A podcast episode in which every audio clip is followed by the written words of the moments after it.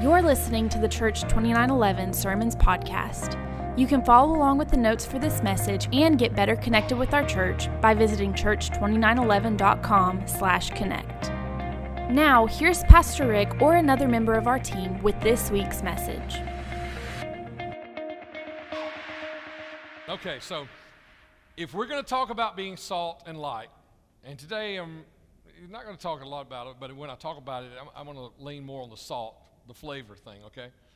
If we're going to talk about being salt and the light, eventually we're going to have to talk about some controversial issues. I mean, because if you're going to be salt or you're going to be flavor, if you're going to flavor something, and, and salt changes flavor, if you're going to change the flavor of something, then you're going to be a little controversial. You know, you're, you might rub somebody the wrong way, like salt can tend to do at times. But you got to do it all in the right way as well. So today, several weeks ago, when I was laying out all these sermons and, and uh, planning all this, and several weeks ago, th- this, this sermon was going to be about a lot of life matters. So that's, that's kind of the working title of this sermon about a lot of the life matters that are um, being discussed and argued about in, in, in, our culture, a lot of the controversies that we have about life and death and different things going on in our, in our culture. And as, as, as I began to develop this sermon, there was one of these that kept growing, and the others just kind of, you know, just kind of stayed small in the sermon. And I thought, well, I'll just hit them real quick, and then I'll spend more of my time here. But then uh, this week, it's like this one, just, this one just kept growing bigger and bigger. And so finally I decided, man, I'm going to I'm gonna be preaching an, an, hour if I, if I try to do anything except this one. So I'm just going to share one with you today, okay? One life matter. We're going to discuss this. And it's one of the controversies that we have around us today, okay? Life matters. Exodus chapter 20, verse 13, right there, there it is. Uh, and, and, you might recognize, recognize this as one of, the, one of the Ten Commandments Thou shalt not kill, right? So life matters. Life matters to God. And if it matters to God, then it should matter to us. So these life and death issues, and, and even the controversial ones, that we, oh, Pastor, do, do, do, churches really need to talk about that? Absolutely. If, if it matters to God, it should matter to us. And here, here's the thing is, is everybody's talking about all these issues. Uh, and I might mention real quickly, but everybody's talking about all these life and death issues out there. And it seems like the voices are getting louder and louder. Amen. I mean, think about it. You know, really getting rough out there in some places.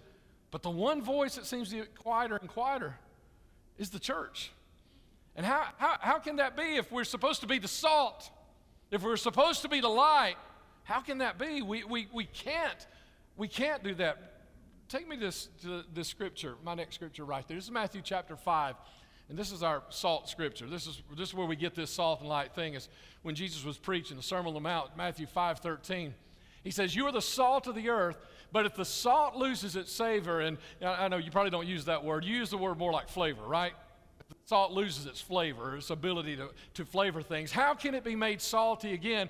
It is no longer good for anything except to be thrown out and trampled by men. Man, I don't, I don't want that to be describing me. I don't want, you know, whoever Jesus is talking to, I don't want that to be me. I don't want to be there. I don't want him to be talking about me as, he, as he's laying all that, that out. I, I, I don't want that to be me. I, I don't want to not have flavor. I do not want to be, as Jesus said, if, you, if you're salt and you don't have any flavor, you're useless. That's not my words. That's what he's saying right there. And it's no longer good for anything. I don't want that to be me. And as Christians, it can't be. It, you know, if, if we're going to be salt, if we're going to be flavor, every kind, this is from a couple of weeks ago, uh, you know, I said this. If we're going to be salt, if we're going to be the salt of the earth, then every conversation that a Christian is involved in should have some flavor of Jesus Christ in it. You know, and not, not just the conversations, but everything else as well. You know, uh, our relationships. There should not be a relationship that I have in this world as a Christian that doesn't have some flavor of Jesus Christ in it. If I'm, if I'm involved in, in a business of some kind, if I'm, uh, if I'm one of the leaders or owners of a business, there should be some flavor. As a Christian, there should be some flavor of Christ in that business in some way. You know, every, everything I do, everything I touch, there should be some because I'm salt. I'm supposed to be flavoring things. I'm supposed to be changing things. I'm supposed to be shaking things up a little bit because I'm salt. But we've got some conflicts, some inner conflicts. I talked about one of those a couple weeks. I, start, I started to start this off with just a review, and I thought, no, they'll, be, they'll, they'll fit better just right here. So a couple of things here we're reviewing and just reminding ourselves. And if you missed that first sermon, make sure you go back and listen to it. If you missed Jeff's last week, make sure you go back and listen to that. But one of the inner conflicts we have is this thing about truth and grace. How, how do we share truth and at the same time have grace? It's like, for some reason, we have an inner conflict with that. We don't understand how we can balance both. And we talked about that a couple of weeks ago, so I won't spend a lot of time there, but, but we, we, we must share the truth, but we share it in grace. Okay? But there's another conflict that we have. It's the one that I really want us to think about today. That this is the inner conflict that a lot of Christians are having today. And I think it's the reason a lot more Christians are not being the salt that they have the potential to be, is because we're struggling to know really what truth is. Because of so much being said out there. You know, uh, one more thing that I said from two weeks ago is that we cannot afford to allow what we feel to change what we know. But that's what we're doing. Is what we know, we know, we know, and then we start feeling, it's like, oh, well, wait a minute. No, we can't. It, the tr- what the truth is, we cannot allow the truth to be changed by emotion and feeling and, and even grace. Grace doesn't replace truth, grace doesn't change truth. Okay, let's say it this way. Next slide right there is truth is absolute. It doesn't change, and it is found in Jesus. Okay? Truth is absolute, it doesn't change, it is found in Jesus. We could reverse that order right there and we could say truth is found in Jesus. So it is absolute, doesn't change. Because it's found in Jesus. Who is Je- Jesus is the same yesterday, today, and forever. And so if truth is found in him, then truth is absolute. It never changes. And, and, and because it is found in Jesus Christ. But here's, here's the balance of it. Next slide for me, Tommy. Here's the balance. And here's what I want to share with you today. Okay, there's a, like I said, there are a lot of life matters issues that I wanted to throw at you. I want to talk a little bit about euthanasia, the way we view our aged, and, uh, and those infirmed, those who are dealing with disabilities. And I want to talk to you about suicide. Uh, there's probably not a family in this room right now that hasn't somehow been touched by suicide, like ours was, not, not too awful long ago. There's probably not, not, not a family in this room that hasn't been touched by that. So, you know, I wanted to share a little bit about all those kinds of things. And I think those are two of the biggest controversial kind of life matters things. And, but really, the one I feel really strongly led to speak about this one, and you know what it is? What's the other one? Abortion abortion. We're going to talk about abortion. Pastor, don't you think that? No, no, no. I think that's something we definitely need to talk about today. Because according to Exodus chapter 20, verse 13, life matters.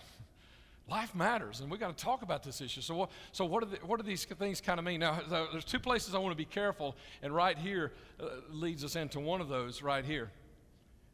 The one, but one place I want to be careful is I, I'm going to do everything I can to not give you my opinion. Okay? I don't want to preach. I don't ever want to preach my opinion. If you want to ask me my opinion, I'll be glad to give it. Now, I'm sorry, I'm a, I'm a human being, so I may mess up and I may share some of my opinion in this sermon, okay? But I'm gonna, I don't, I, I don't want to give. it. Let me tell you why I don't want to give you opinion. Because my opinion has never set anybody free. My opinion does not have any power in it whatsoever. But the truth, the truth. John chapter 8, verse 31 32. Jesus said to the people who believed in him, You are truly my disciples if you remain faithful to my teachings. And you will know the truth, and the truth will set you free. Not, not opinions, not, not Facebook rants. Oh no, oh no, you're going to talk about that for a minute, Pastor? Yeah, maybe just a little bit, right? Not Facebook rants, not opinions. What sets people free? The truth sets people free. So I don't want to share my opinion with you today. I, I want to share with you the truth. And, and it, this has been one of my biggest prayers of this week for this sermon is that I don't come across to you sharing my opinion, but that I, that I share with you the truth of what, what Christ really wants us to know and what, what we need to figure out from Scripture, okay? And, and, and even from science as well. So, what is truth? What is the truth? And about abortion as well. I, I think the, the biggest controversy, probably in all of it, is when life begins. Is that my next slide? Make sure I'm staying on line. Oh, oh wait, I just skipped one, didn't I? Take it to me, the one I, I, I just skipped. Thank you. Is here's the, other, here's the other place I want to be real careful is I want to be careful with some grace here because just like most everybody's family has been touched by suicide, there are a lot of people, some people even in this room, that have had an abortion in their past. But I want you to understand the stance 2911 takes, not just about abortion, but about anything. That our attitude toward the past is grace. Everything, everything, everything about our attitude toward that is grace. But our attitude toward the future must be truth. You, it must be about truth. It can't be, you know, you don't promise your, your 10 year old, they mess up, you don't promise them, hey, you can go and mess up again tomorrow and I'm, I'm going to have grace again. You don't promise that. You know, you got to give them truth for tomorrow, right? That's what you do. It, must be truth. And, another way to say that, that next slide up there, if you will, truth is what we know. Talk, uh, we kind of mentioned this last two weeks ago. Grace and love dictate how we share it. But knowing the truth and not sharing it is the opposite of love. If I know the truth and I don't share it, you see, here, I think here's one of the reasons that the salt is getting quieter and quieter, that the church is getting quiet, because we're a little worried. I don't want to offend anybody. You know, because I, if I offend somebody, but, but not sharing the truth that you know is the opposite of love. Imagine yourself standing on the street corner, okay? and you see someone who is visually impaired, maybe even blind, and they're about to step out, and as they take a step, you see a bus coming. Now, do you step back and say, oh man, if I tell them a bus is coming, I'm going to offend them because they because I'm going to say, look, I see stuff you don't see. I know something you don't know. And I don't know. I, I probably ought to just not say anything and risk offending them. Is that what you're going to do? No, because you know a truth that is going to hurt them, what do you do? I mean, love dictates, man, you got to grab them. You got to do whatever you can to rescue them and save them. And if we don't, then we, we've lost our savor. We've lost our flavor. I mean, so, so not sharing the truth we know is the very opposite of love. We have to do that. Okay, so now take me to that next slide, Tommy. Thank you for helping me. So, when does life begin? I think this is the big discussion and issue with. Um, with abortion. And again, I want to try to not share my opinion. When does life begin? So you know what I did is I started, yeah, I started looking at if we want to know something. I don't mean just the church. If we want to know something, where we look to science, right? So what does science say about it? What is science? Uh, create, conception, implantation. When does life begin? Quickening, the, when, when the mom first feels the baby kick, tissue separation, brain activity. When does life begin? Heartbeat, viability, breath, you know, the first breath. When does life begin? You believe there's this many options for us to think about? No, let me tell you. In my research, I actually ran across one article that a scientist listed, a scientist listed 17 options for when life might begin. 17. You know, and you know what I think when I, I started reading, I thought, I'm not going to read all this. This is crazy because it can't be that difficult, can it? I mean, you know, science is supposed to be science. You know, like we talked about again two weeks ago, two plus two is always four. You know, truth is always true. But you know what I found? The more and more I research, here's what I found: is there's basically two schools of thought in science about when life begins. Okay, and the first one is this: that it is unequivocally, and I've got you a couple of articles, lots of articles on the, uh, on, the, on the, in the sermon notes on the Connect page today, church2911.com slash connect, go to the sermon notes, lots of articles there too, just about this from scientists. The, fir- the first school of thought about when life begins is unequivocally, without question, without hesitation, life begins at conception. That when you take, that when you take what we say life means, you know, scientifically, that life begins at conception because all of those things are in place. One of those articles, uh, both of them good, but one of them really lays it out for you. Here's the why, and, and you don't have to be a scientist to be able to understand it. So, encourage you to read that, okay? That's, that's, that's the first school of thought. The second school of thought, well, actually, there is no second school of thought because what I found besides all those articles, I only gave you two, but there's a bunch more out there that says life unequivocally, without question, without hesitation, begins at conception. All the other articles were like, here it is, here it is, here it is, but we don't know. But we can't say. But, you know, and it's like punting it back to, and it's punting it back to the realm of emotion, of feeling. And at times, even religion, they would say, well, you know, it's a religious thing or whatever. Okay, well, if, if science is either going to tell me that or punt it back to God, you know, then let's go to God. You know, let's ask God, you know, God, how, how do you feel about abortion?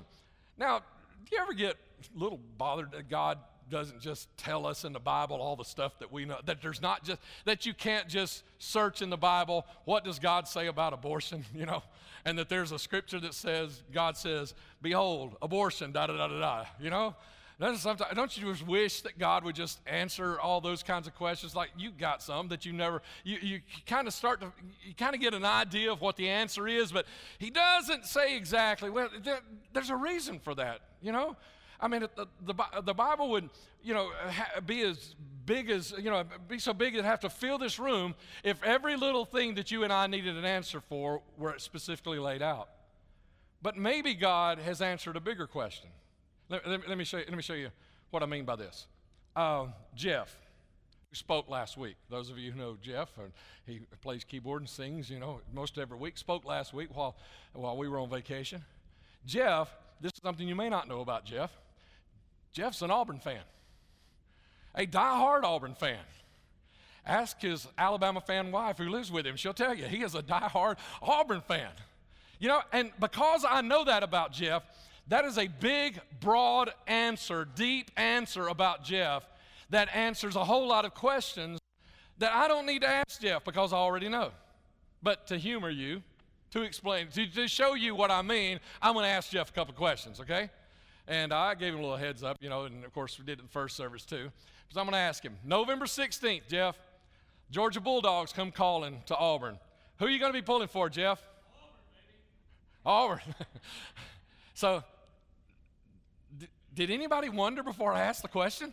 No, nobody. Let's ask him about the, the big. I mean, there's two big ones on the Auburn schedule, right? And this year they both come to Auburn, to the loveliest village on the plains, right? Okay, so let's ask him about the other one. What do y'all think the answer is going to be? November the 30th, when Alabama shows up, that, those buses may be driving right through Toomer's Corners, you know, uh, on their way. When Alabama gets to the state, who are you going to be pulling for on November 30th, Jeff? Okay, so we need to let Jeff have an opportunity to uh, apologize to all those people he had just offended, right, with his War Eagle in the middle of a church service, right? Nah, you do it too, you Alabama fans, all right? Okay, so you know what? I can think of a thousand more questions to ask Jeff that I don't need to ask him. I knew those, I knew the answer, right? Why? Because he is a die-hard Auburn fan. You know? I, I, didn't, I didn't have to ask, ask but I can think of a thousand more questions. You know, um, coaches come and go. If Gus Malzahn is not, not the coach in 2020, you know, n- next season, not this year, but next season, Jeff, are you still going to pull for? I, I don't have to ask him that question. He was an Auburn fan before Gus Malzahn ever showed up. You know, if, there's going to be some quarterback controversy this year in Auburn, there, it's going to happen with, with new guys coming in. That's going to happen. So, Jeff, are you going to pull for Auburn regardless of the quarterback? I don't have to ask him who that, uh, that question. You know, if the defense doesn't function, you know, doesn't perform like it should, if they don't get the turnovers that you're expecting, you know, Jeff, or, or he's going to still pull for Auburn. If, if if a running back drops the ball every single every single play this year, are you going to pull? He's still going to pull for. Like these questions, I don't have to ask these questions. I don't have to ask him every single day, every single opponent, every single situation. Jeff, who and what? I don't have to ask him because he's already answered the bigger question for me. He is an Auburn fan. You get it? I don't have to ask God all these little bitty questions if he's answered this big question. And he has answered a really big question in the Bible. Is like is what does God feel? How does God view the unborn? You know, and if God answers that question for us, then we should be able to take it from there about how God feels about other things. You know, it, it, we should be able to take it from there. How he feels about the unborn should tell us how he feels about abortion. How he feels about the unborn should tell us how he feels about someone even accidentally causing the, the death of an unborn child. How, how, how, God feels about the unborn should tell us how God also feels about someone injuring an unborn child, even if it doesn't cause death. It should tell us how God feels about that. So, so let's, let's ask this question then. Because maybe God doesn't say in, in a particular verse of Scripture, this is how I feel about abortion, but God, how do you feel about the unborn? But He does answer that question. And in Psalm chapter 139, the psalmist explains that to us. And the psalmist is speaking to God when he writes this. He says, God, you made all the delicate inner parts of my body and you knit me together in my mother's womb. You watched me as I was being formed in utter seclusion, as I was woven together in the dark of the womb. You saw me before I was born. Every day of my life was recorded in your book. Every moment was laid out before a single day had passed. You know, this was 3,000 years before the first ultrasound ever happened. You know, but when I read this, it's almost to me, it's almost like like David is coming out, you know, of the doctor's office, you know, and he's just seen an ultrasound of his own child, and he's saying, "Oh God, you saw me before all my members were even. You you formed me in the seclusion." It's like he's seeing this. Where does he get that? You know, he didn't get it from the, the same place you and I might get this this kind of language. Where did he get that except except that God impressed this on him that he would know all of these kinds of things? and, and, and, and to take this to the other side is God kind of says the same thing to Jeremiah. Now, this is David saying this to God, but look at what God says to Jeremiah. Jeremiah chapter 1, verse 5. You, you know Jeremiah, you know who he is? One of our scriptures, Jeremiah 29 11.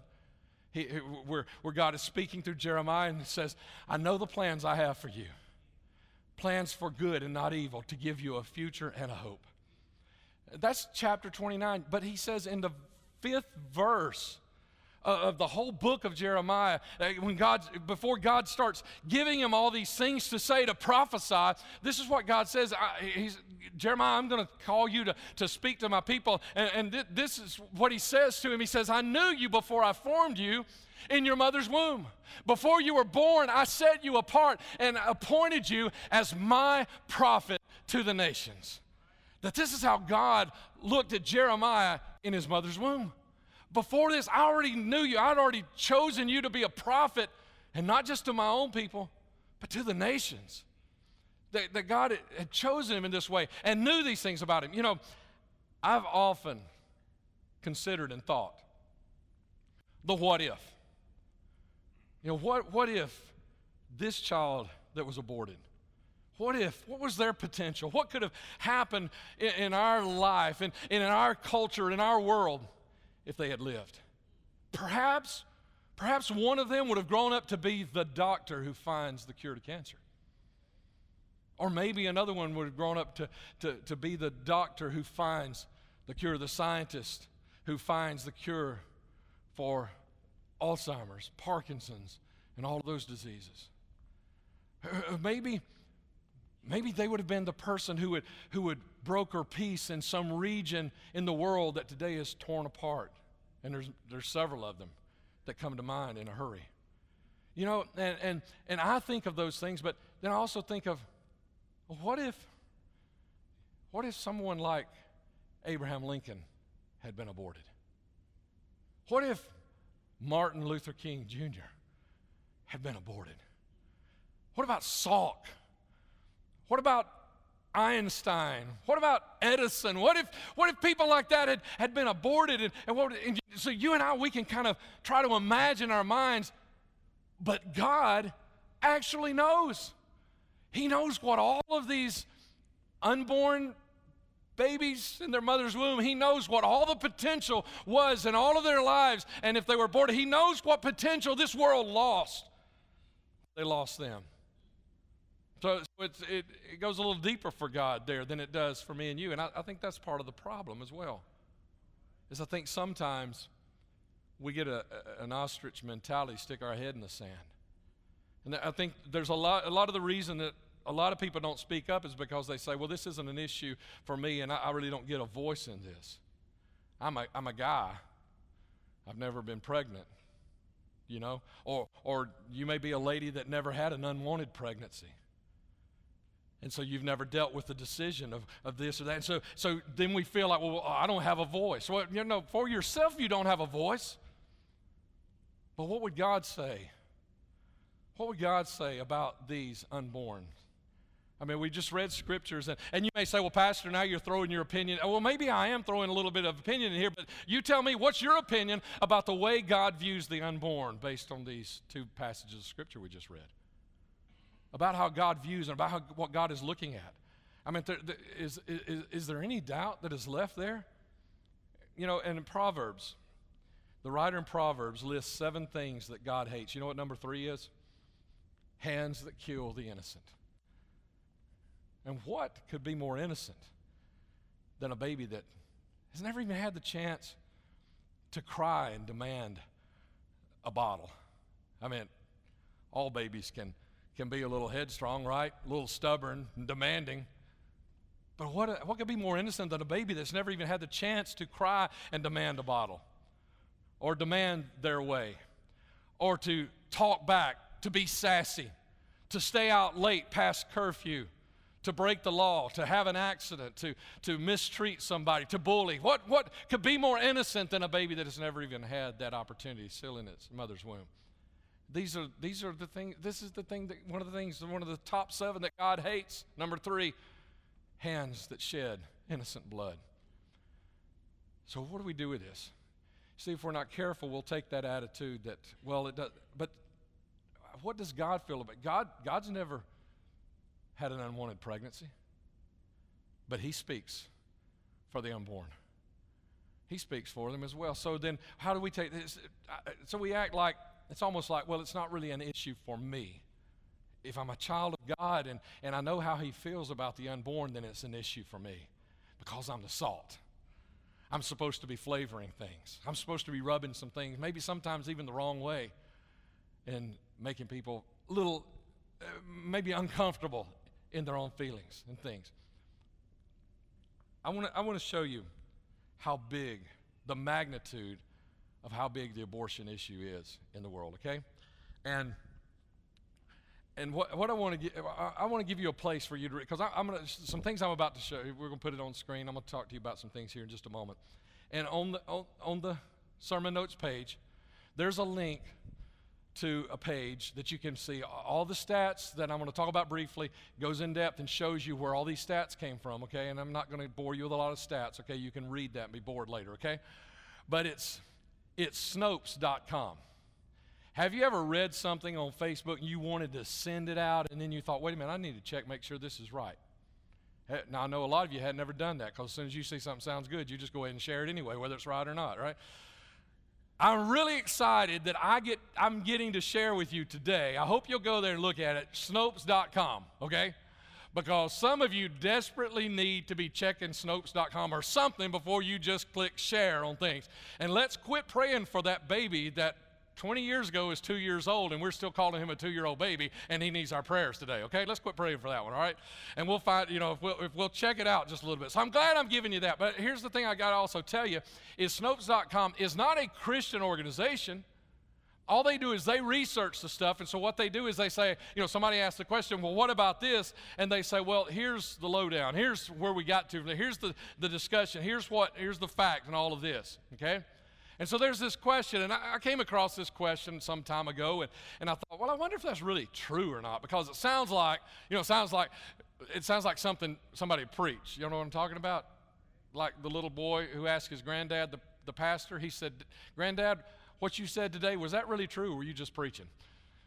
You know, I think sometimes that's kind of the way sometimes when I hear something, uh, because we, we jump too quickly. I want you to know, I want you to know your pastor I, I don't hear something or I don't see something on social media and I stick it in my sermon. Okay, I research it. I want you to know that. So Snopes lays all of it out, and, and, and they're, they're the guys that research, and they, their research takes you to other research, okay? Okay, so here's, here's the thing I want to lay out for you, right? The top 10 causes of death. Now, in 2016, and uh, the top 10 causes of death worldwide, the reason I didn't skip 2017 or 2018 because they didn't match what I want to teach. You know, this is just the latest that we've really been able to get at this point, okay? 2016, globally, the top 10 causes of death are right there. Heart disease is the number one cause of death worldwide. And we can see that, right? Stroke and then COPD, we can see that because those are big deals right here in the United States. Now, those are, what I just said, those are big deals, right? That's a big deal. When that many people dies, I mean, if you add up all the, the deaths from 2016 and actually uh, it looks like it's going to be that way for 2017 and 2018. When you add up all those numbers, 30, over 30 million people died from just those 10 causes of death. Okay? So now let me qualify. Let me lay this one out for you before I give you this next little thing also. Now, when Snopes is answering this question that someone has posed, which I haven't given you the question yet either because it'll lay, you'll understand the you'll already know the answer before I tell you. But when they're answering this question that someone had, they're saying, well, the question you're asking about, actually, the World Health Organization says the number is even higher than that. Now, do you know who the World Health Organization is? They go by who? World Health Organization. They're not a Christian group. They're, they're not a religious uh, organization whatsoever. Uh, they, they just, a lot of what they do is, is they report on these kinds of issues, okay? And so these numbers came from that. But do you know what? Do you know what they say? Here's, here's the word from the World Health Organization is if you add all of these top 10 causes of death, it's over 30 million people. Yet the number of abortions across the globe in 2016 and for the past five years has numbered 56 million abortions. 56 million abortions. And again, this is not some preacher saying this on a Sunday morning. This is not just someone posting this on the social media page.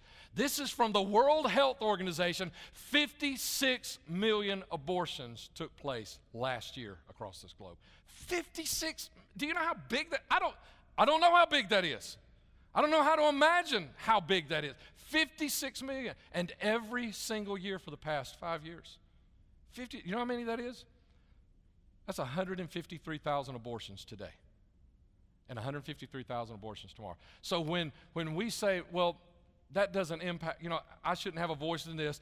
If you're a child of God, you should have a voice in this. As salt, you need to say something. As salt, you need to, there should be some flavor of Christ come out of you because of what's going on. It's, and 56 million. And, and let me do the math for you right there 30 million to 56 million. I mean, do it. Look at it right there. What, the, what does that tell us? That tells us that, and then, listen, let me make sure you understand, clarify, that these are induced abortions. Not accidents, not, not ladies that had a car accident and the baby was stillborn or something because of that. Induced abortions, purposeful abortions, 56 million. So, what, what that means is almost twice as many abortions happen in the world every year as the top 10 other leading causes of death across the globe. That's the magnitude of this. And salt cannot have an ostrich head in the sand attitude towards something of this magnitude. The church has to speak. The church has to say something. The salt has to do something. So, so, so. Oh, I gotta, I gotta really hurry. How did we get here? How did we get here? How did we get to this place? You know, all of these things. The, the way that God feels about the unborn. How did we get here? You know, th- those are global numbers that we were just looking at, but, but here in the States, the United States, it, it's a high number also. It's, it's, it's closing in on just on a million, just even right here every year in the United States. And that's just the ones that are reported, the actual ones that, that, are reported here in the States. So, how did we get here? Let me tell you how we got here. We got here because we've been being told over and over and over this truth, this truth that a baby is actually not a baby when it's not yet born. And we've been told this over and over and over and over and over until a lot of us are beginning to wonder well, maybe it isn't. But what does science say? What does science say? We've already talked about what does science say? And then we were told this. Then we were told that the life of the mother is more important than the life of the baby. Okay, now, if you want to argue that, okay, argue that one. But I don't know any. I, am sorry, I, I, I, don't know any mothers. I don't, I, I don't know any mothers who really feel that way. But, but see, that wasn't the end of it.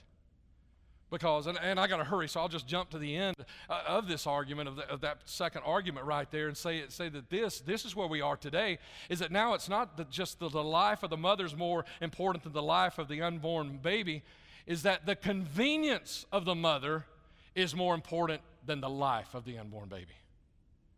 And, and, not, and it goes even further than that. And yeah, I've got an article for you there okay?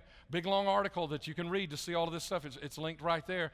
That, that it's, it's not even that, that actually the, that the convenience of the mother, we're being told now that the convenience of the mother is actually even more important than the baby that has just been born out of the mother's womb. That in some places in the world today, when the baby is born, that if it is going to be an inconvenience if it's going to be an inconvenience, if the baby's already born, and if it's going to be an inconvenience, and I didn't know I was going to share this with you today. I, I, I, am you know, really tried to stay away from just things to incite you and, and, and the hyperbole of all of it. But, it's, it, but that's what we're being told now today, and it's actually happening in this world that after the baby is born, if it is going to be an inconvenience, it is allowed to just lay there and die. That's, that's how we got here. But I think the, the biggest reason that we got here is this here in the States. The biggest reason is because we haven't been the salt that we have the potential to be. We haven't spoken what we need to speak. We haven't said. We haven't done. We haven't acted. We haven't, we haven't just, just been the salt and, and, and change the, the dialogue, the conversation, and challenge what needs to be challenged because we, we just haven't do. So, so, so what can we do? What, what can we do? We do these three things. What do we do? I mean, it's assault. What do we do? Know the truth. You got to know the truth because remember, it wasn't just truth that sets us free. Jesus said, You'll know the truth, and that truth will set you free when you know the truth. So you have to know the truth. So you can't just sit here and say, Well, I don't want to talk about abortion. No, you need to know the truth. And then share the truth with grace. We've been jerks at times. I'm just talking about us as Christians in the church. Yes, we've been jerks at times. And, and people shut us down. They don't want to hear us anymore we have to share it with grace. We have to share it with grace. And then we have to act. We have to do something. It's not, it's not enough to just say, and I mean, uh, the, the quick answer that I hear all the time is, you know, you say abortion's wrong, but how many of you be willing to take in an unwanted baby today? To be a surrogate parent, to be a foster parent, to be an adoptive parent. I mean, that, but that's just one way. There are a lot of ways. We, we have to know the truth, share it with grace, and be ready to do what needs to be done. We can't just at that point wash our hands of it and say, well, I shared the truth and I shared it with grace. We have to be willing to do so. But you, I know you say, but what, what can I do? Let me tell you a story. I told it first service. I told it after I got everybody down front. It was a little too lengthy. I don't want you to have to stand here that long. So let me let me tell it. I wanted you down front because I wanted the impact of it. But I'll tell you tell you a story about Telemachus. Telemachus was a fifth century monk from Egypt. All right, now again, uh, uh on the uh, the sermon notes page, there's a link to the to the, the historical recording of this story. And I want to tell you, I want to tell you this because I want you to, I want you to understand the links your pastor goes to to make sure I'm not preaching to you Facebook stuff, okay? Or social media stuff, or what, even opinion, okay? Is because I had heard this story, and so I, I wanted to use it in this sermon, and so I, you know, went to Google and started looking, you know, just and looked up Telemachus, and you know what? Everything I found was about Greek mythology, a character in Greek mythology. I forgot who his mom and dad were in Greek mythology because I'm not really into Greek mythology, okay? You know, I don't like to mix it because if I mix it, I'm afraid I'll get some of this confused in what I'm preaching, you know? So I don't, so I kept looking. All I see is Telemachus, you know, the Greek mythology, da da da. And then I thought, wait a minute, he was a monk. So I typed in Telemachus the monk. Boom. Now I'm starting to get stories. But the stories I was reading, those stories, they were, they were the kind that I'd heard before. And, uh, and listen, here's, here's what this kind of goes back to that, that little kid asking his granddad, Are you telling the truth or are you just preaching? You know? Is I think when we tell, sometimes we tell a story over and over and over, what happens? Y'all ever played that game Gossip? Where you whisper something and it goes around the room, and when it gets around the room, it ain't near what it was when it started, you know? It's totally different. Uh, that, that happens when we tell something, we don't keep going back to the source, okay? This, this uh, source that I, am giving you on the, on the Connect page in the sermon notes, if you want to look at it, it's, it's from a historian that actually lived at the time of Telemachus when he lived, okay? Fifth century, about 400, 400 something years after Jesus Christ lived, died, and rose again that's where, or 300 something years after, after Jesus lived, died, and rose again, he was here. Okay, so he, he wrote this as a contemporary of this story. Okay, so this story, and, and I want you to know that because I want you to know I, am not throwing at you stuff that everybody's saying. I, I want you to know truth. I want you to know fact because I want us to know the truth and share it with grace. And here's the story of Telemachus. Y'all know about the gladiator games in ancient Rome? It's where two guys who have trained and buffed up and everything they can do, they get out and they do more than pro wrestling, okay? They actually fight till one of them is dead. Now, sometimes the crowd may save one if he's a favorite or something. They may say, thumbs up, thumbs up, don't kill him if he gets in trouble. But most of the time, they want, they want, they want a death. And God spoke to this monk, Telemachus, and told him to leave Egypt and go to Rome because you have to, you have to oppose these barbarous barbarous fights that are going on, the, the gladiator games that are going on. And so he gets there, and as he's going through the streets, he's hearing all these people. They're so excited. More excited than Jeff is about an Auburn game down on the plains. They're excited. They're, they're talking about, you know, all this. They're bloodthirsty. They're ready for it and, and he pushes his way through the crowd. I've got to get in there. I've got to stop this. I've got to stop this. And he gets inside the, the Coliseum and he, and he crawls over the wall and he goes right out into the middle of the arena. And he stands in between these two gladiators and he says, In the name of Jesus Christ, this has to stop. Now, the crowd, I, imagine, you know what happens if somebody runs on the field and stops a, stops a good Auburn game while it's going? You know what happened? They did the same thing, even worse. They started yelling at him to get out of the way. And, and he said it again In the name of Jesus Christ, this activity must stop. This action, this way, this way you were treating, this, this game to the death has to stop. People in the crowds, they started picking things up and throwing at him, trying to get him to leave. They kept throwing until they, some people started picking up rocks and they stoned him until he died. And when the emperor hears about it, the Roman uh, the Roman Empire had begun moving toward Christianity. And so when the emperor, it's, and, the, and, and his name, uh, all of that's right there. You want to go look at the, this, this is the historical account from the fifth century. When he hears of this, he calls Telemachus one of the martyrs of the Christian church, and he stops the gladiator games. The gladiator games ended because of a fifth century monk crawled over the wall and went and stood in the middle of everything culture was about that day and said, This has to stop in the name of Jesus. And he didn't live to see it, but it happened. The gladiator game stopped. This horrible thing that was happening in culture stopped because one person said, Show me what to do, God, and I'll do it. I'm not just talking about abortion anymore. I'm talking about anything going on in our world. We have to be willing to know that we have to be more than willing. We have to be aggressive at knowing the truth, willing to share it with grace, and then willing to do whatever needs to be done if we are going to change this world. Because this sermon series is about being salt in every arena, in every situation, in every relationship that we have. It's about being salt.